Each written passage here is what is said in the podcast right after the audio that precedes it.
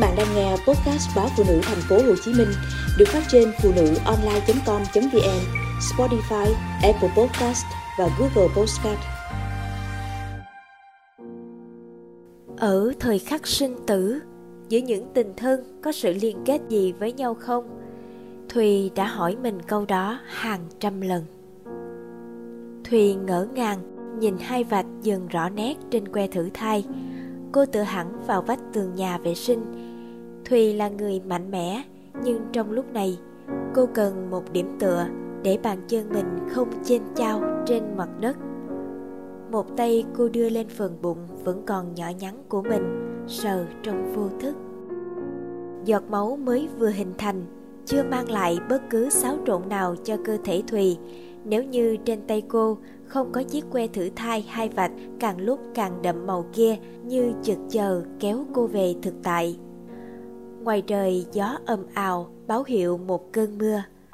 Bây giờ là mấy giờ, là mùa nào và Thùy đang ở đâu? Trong phút chốc, cô như người mất phương hướng không còn định vị được bất cứ điều gì. Có con à? Càng thích. Lâm, chồng Thùy nói với Thùy khi cô vừa báo tin. Cô không soi gương nhưng hình dung ra khuôn mặt mình nhợt nhạt và những triệu chứng ốm ngán như vừa chụp lấy cơ thể gầy yếu của cô mà nhào nặng, bào mòn. Những cơn nôn thốt tháo mặt xanh, mặt vàng như đang đứng trước mặt cô, chờ đợi với thái độ đầy ngạo nghễ. Nhưng làm sao mình nuôi được con ở hoàn cảnh này, trong khi anh thì thất nghiệp, mà em sức khỏe cũng hạn chế hai đứa con mình còn chưa tốt nghiệp cấp 3. Lo gì? Lâm chỉ nói vậy rồi tiếp tục dán mắt vào màn hình điện thoại. Có thể anh đang chơi game, nhắn tin với bạn bè hay chỉ là đọc một thông tin nóng hổi nào đó. Có con là niềm vui mà biết bao nhiêu người ngày đêm trong mong, chờ đợi. Nhưng với Thùy thì ngược lại. Nếu nói rằng kinh tế gia đình Thùy có khá lên, lo gì chuyện không nuôi được thêm một đứa trẻ cũng đúng bây giờ mọi thứ đã ổn định so với hồi thùy có con đầu lòng xung quanh thùy người ta cũng không lo đến chuyện thiếu ăn. Vì cả những người nghèo nhất ngoài kia cũng chưa ai phải đói. Nhưng bây giờ nuôi một đứa trẻ cũng không còn đơn giản chỉ lo ăn lo mặc như trước. Đủ thứ nỗi lo trở thành gánh nặng oằn trên vai người phụ nữ. Mới nghĩ thôi thùy đã thấy đuối sức. Thùy tạm đóng cửa hàng, cô vào phòng, chốt hẳn cửa trong để tránh bị làm phiền. Cô đưa ngón tay đếm xem nếu đứa trẻ ra đời thì khi nó lên đại học cô bao nhiêu tuổi? Khoảng gần 60. Mẹ Thùy cũng vậy. Khi Thùy vừa tốt nghiệp đại học còn hoang mang giữa dòng đời thì bố rồi mẹ lâm bệnh.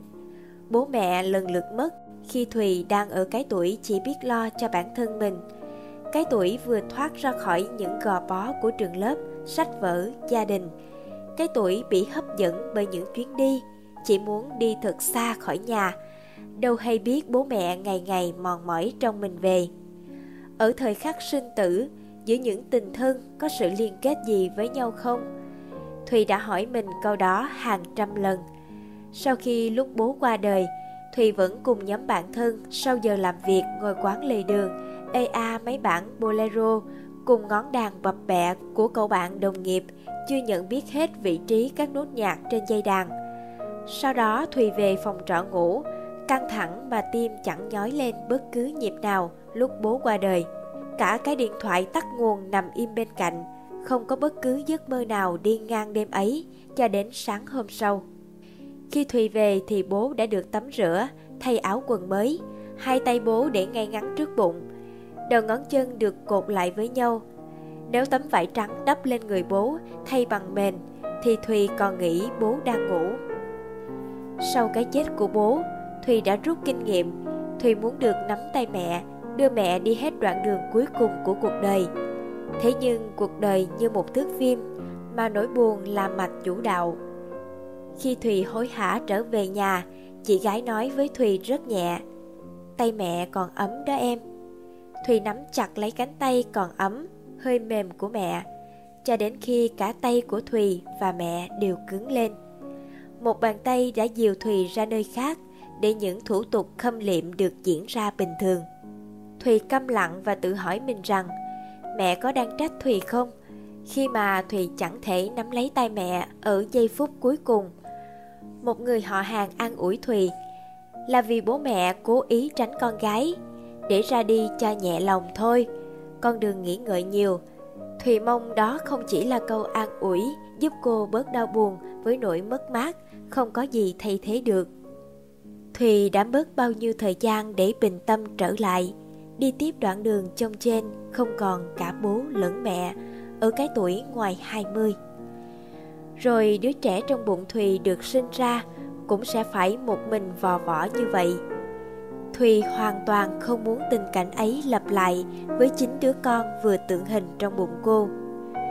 Thùy thả trôi suy nghĩ với những câu hỏi không tìm ra lời đáp của mình, cho đến khi chiều chậm chậm buông thì chợt nhớ còn phải đi đón con. Một đứa học bán trú và một đứa học Anh văn ở trung tâm. Trước khi đi, Thùy còn tranh thủ cắm nồi cơm điện, lấy ít thực phẩm trong tủ lạnh sơ chế, để lát hai đứa về, trong lúc chúng tắm rửa thì Thùy đã nấu xong bữa cơm chiều nóng hổi cho cả nhà. Thùy rời khỏi bệnh viện với cái hẹn sẽ trở lại sau 2 tuần. Lúc đó mới làm được. Vị bác sĩ nói với Thùy mà chẳng kịp nhìn vào mặt cô vì quá bận. Mà cũng chẳng nhìn làm gì. Một ngày phải giải quyết bao nhiêu trường hợp tương tự, chẳng còn chỗ cho tâm tư, tâm trạng. Thùy vẫn thấy có chút hụt hẫng. Cô còn mong vị bác sĩ kia cầm lấy tay mình mà vỗ về gì đó, hay chỉ là hỏi em suy nghĩ kỹ chưa? em nên cân nhắc. Trước khi đến bệnh viện, Thùy đã nghĩ đến mẹ chồng. Liệu có nên báo cho bà một tiếng không? Rồi bà sẽ khăng khăng cản Thùy, không cho Thùy làm cái việc mà cả Thùy cũng thấy là những tâm kia. Rồi Thùy sẽ phải nói sao? Chẳng lẽ nói toạt ra? Phải chi chồng con chịu đi làm, có nguồn thu nhập thì con đã không phải những tâm như thế này. Bà sẽ nghĩ gì? À thì ra nó suốt ngày trách móc chồng như vậy Giờ làm cái việc thất đức còn đổ thừa cho chồng Có người vợ nào như vậy không?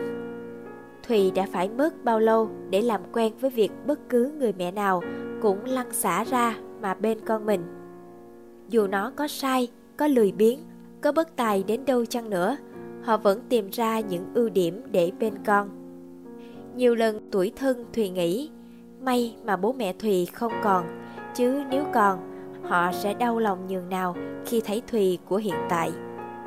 Nhưng thôi, nặng lời với nhau làm gì, hơn thua nhau có được gì. Mẹ chồng Thùy cũng lớn tuổi, như ngọn đèn trước gió chưa biết tắt khi nào. Thùy có chịu thiệt một chút cũng vì chồng, vì con Thùy, chứ ai đâu xa lạ. Thùy trở về nhà, mang theo mớ ngổn ngang trong lòng, khiến cô chẳng thể tập trung làm gì Thùy chẳng buồn mở cửa hàng, cô tranh thủ sắp xếp đồ đạc cho gọn lại. Trong lúc Thùy đang khom lưng dọn dẹp mấy cái tô, chén, Lâm ăn khi sáng còn chưa dọn thì Hằng nói Bao giờ câu hỏi đầu tiên của Hằng cũng là Anh Lâm vẫn ở nhà vậy à? Nhưng đó đã là câu hỏi dễ chịu nhất của Hằng từ trước đến nay Câu lúc trước của Hằng là Thùy, vẫn chưa bỏ lão đó à? Thỉnh thoảng hai đứa cãi nhau đỏ mặt tía tai về đề tài những ông chồng mà chủ yếu là chồng Thùy. Thùy hiểu hằng xót Thùy, chỉ muốn cô mạnh mẽ lên một lần để dứt khoát với Lâm. Sẽ chẳng có bất cứ ông chồng nào vô tâm như Lâm ở trên đời. Nên cho dù sau này Thùy cùng đi với ai, người đó cũng sẽ hơn Lâm gấp vạn lần. Hằng luôn nhấn mạnh với Thùy điều đó. Thùy biết và tuổi thân nhiều chứ. Bất cứ người phụ nữ nào cũng mong có người đàn ông bản lĩnh, sâu sắc và biết yêu thương ở bên cạnh. Nhưng biết trách ai khi chính Thùy đã chủ động ký vào tờ giấy kết hôn, chứ nào phải ai khác. Lâm cũng không phải một đứa trẻ để Thùy có thể uống nắng hay thay đổi. vả lại, sống với nhau lâu, không thể nói bỏ là bỏ được. Nếu mọi thứ có thể rạch ròi như vậy thì quá tốt. Lâm luôn tự hào kể về vợ với mọi người, cả trước mặt lẫn sau lưng Thùy, với nét mặt hớn hở của một đứa trẻ ôm trong lòng món quà mà nó quý. Thùy không nỡ nhẫn tâm tước đi món quà đó trong nỗi hụt hẫng của một đứa trẻ. Thùy quyết định không nói với Hằng về giọt máu đang hình thành trong bụng mình. Cô không muốn Hằng tiếp tục phải lo lắng cho cô. Cái cảm giác không thổ lộ được với ai khiến Thùy bức bách tột độ. Một ngày nắng hanh hao, Thùy đưa tay xé tờ lịch cuối cùng của cái hẹn hai tuần. Thùy thấy mình đi sâu vào một khu vườn, càng đi càng có cảm giác quen thuộc. Có một lối đi rẽ đôi khu vườn với những vết chổi chà vừa mới quét hoặc quét đã lâu nhưng chưa có bàn chân nào xóa dấu.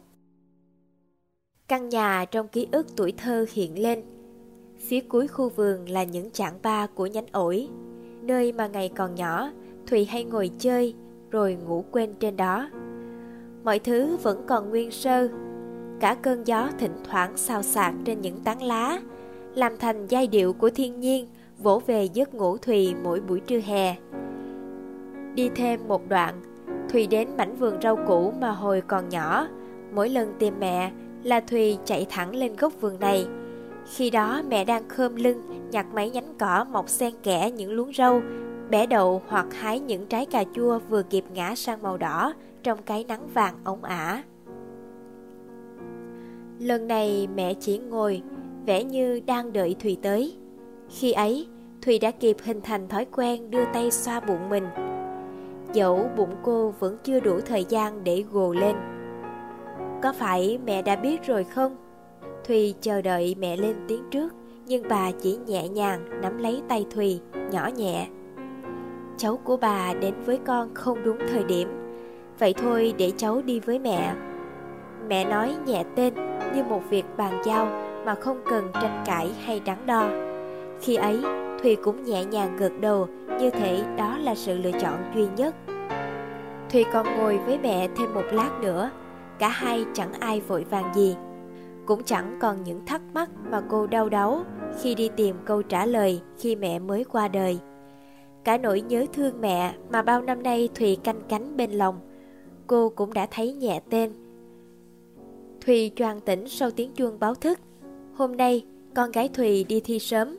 Cô phải dậy để chuẩn bị kịp bữa sáng đủ dinh dưỡng cho con. Bên cạnh Thùy, Lâm ngủ say sưa, điện thoại vẫn cầm hờ hững trên tay. Vị bác sĩ thốt lên kinh ngạc, không hề có dấu hiệu mang thai. Rồi ông ngã người hẳn ra chiếc ghế đệm.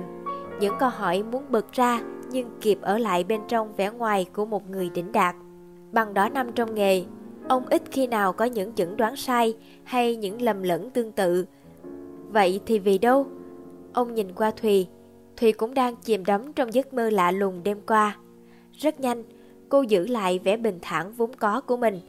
Nét mặt Thùy khiến ông phần nào bớt hoang mang khi nhìn qua cô. Nhưng Thùy cũng không hiểu được vợ bác sĩ đang nghĩ gì. Chỉ biết là ông vẫn trong trạng thái hoang mang, chưa có tinh thần để mời bệnh nhân kế tiếp. Dường như có điều gì đó đã xảy ra làm ngưng động lại mọi thứ. Thùy đi như lướt qua những dãy người chen chúc trong bệnh viện. Những âm thanh ở lại phía sau, tất cả đều nhẹ tên, như cách mà con rời xa Thùy. Cũng nhẹ tên đến độ tim cô chẳng kịp nhói lên bất cứ nhịp nào ở thời khắc ấy. Có những đêm anh xa em, em buồn lắm. Anh sao khuya như cùng em đếm từng giờ mà đâu chỉ có một lần cách xa và đâu chỉ có em vắng anh đêm dài. Từng ngày em sống giữa những trời vơi giữa những đắm say bên nỗi đau. Có khi nào tình yêu đến như giấc mơ, được yêu, được sống, chẳng còn vấn vương. Nồng nàn những giấc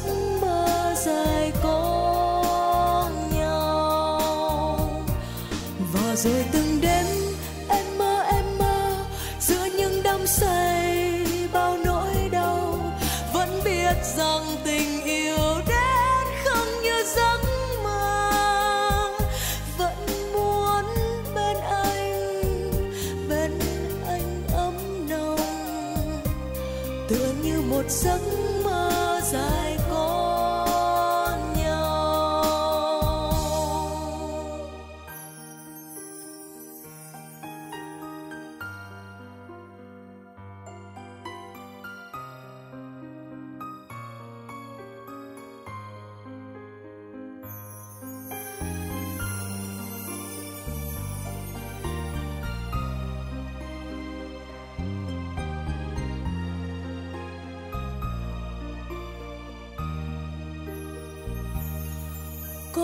đêm, anh xa em em buồn lắm.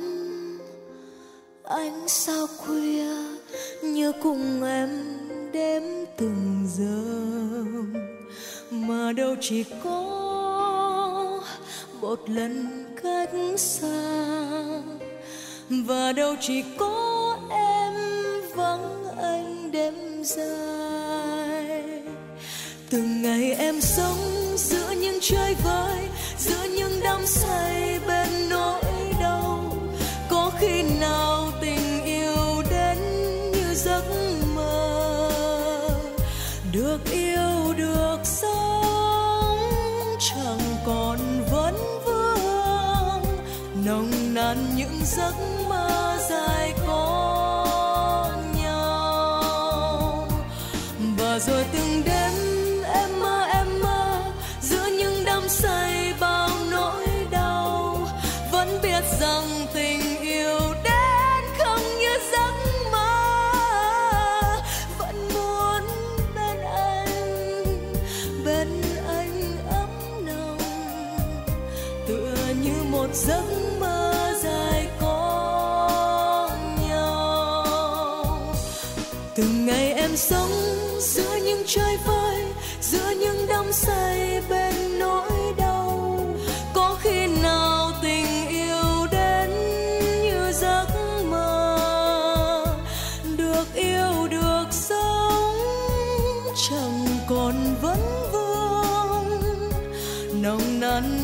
giấc